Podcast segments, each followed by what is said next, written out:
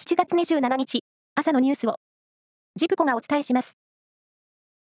気象庁は、レーダーによる解析の結果、三重県渡来町付近で、今日午前1時30分までの1時間に、およそ120ミリの猛烈な雨が降ったとみられると発表しました。また、愛知県西尾市付近でも、およそ100ミリの雨が降ったとみられます。東京地検特捜部が受託収賄の疑いで、東京オリンピック・パラリンピック組織委員会の高橋治之元理事の自宅などを捜索した事件で、特捜部が高橋元理事を近く事情聴取することが分かりました。ロシアの国営宇宙開発企業ロスコスモスは、日本やアメリカ、それにロシアなどが参加している国際宇宙ステーション計画から、2024年以降、離脱すると明らかにしました。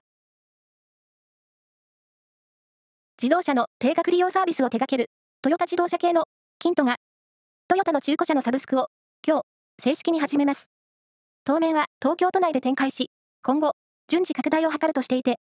用意する車種は、小型車のルーミーや、ミニバンのアルファードなど10車種ほどです。サッカーの東アジア E1 選手権は昨日、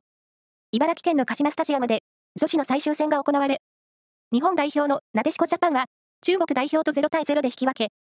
2勝1引き分けの勝ち点7で2大会連続4回目の優勝を果たしました。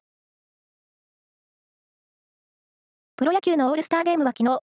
福岡市の paypay ドームで第1戦が行われ、オールパシフィックがオールセントラルに3対2で勝ちました。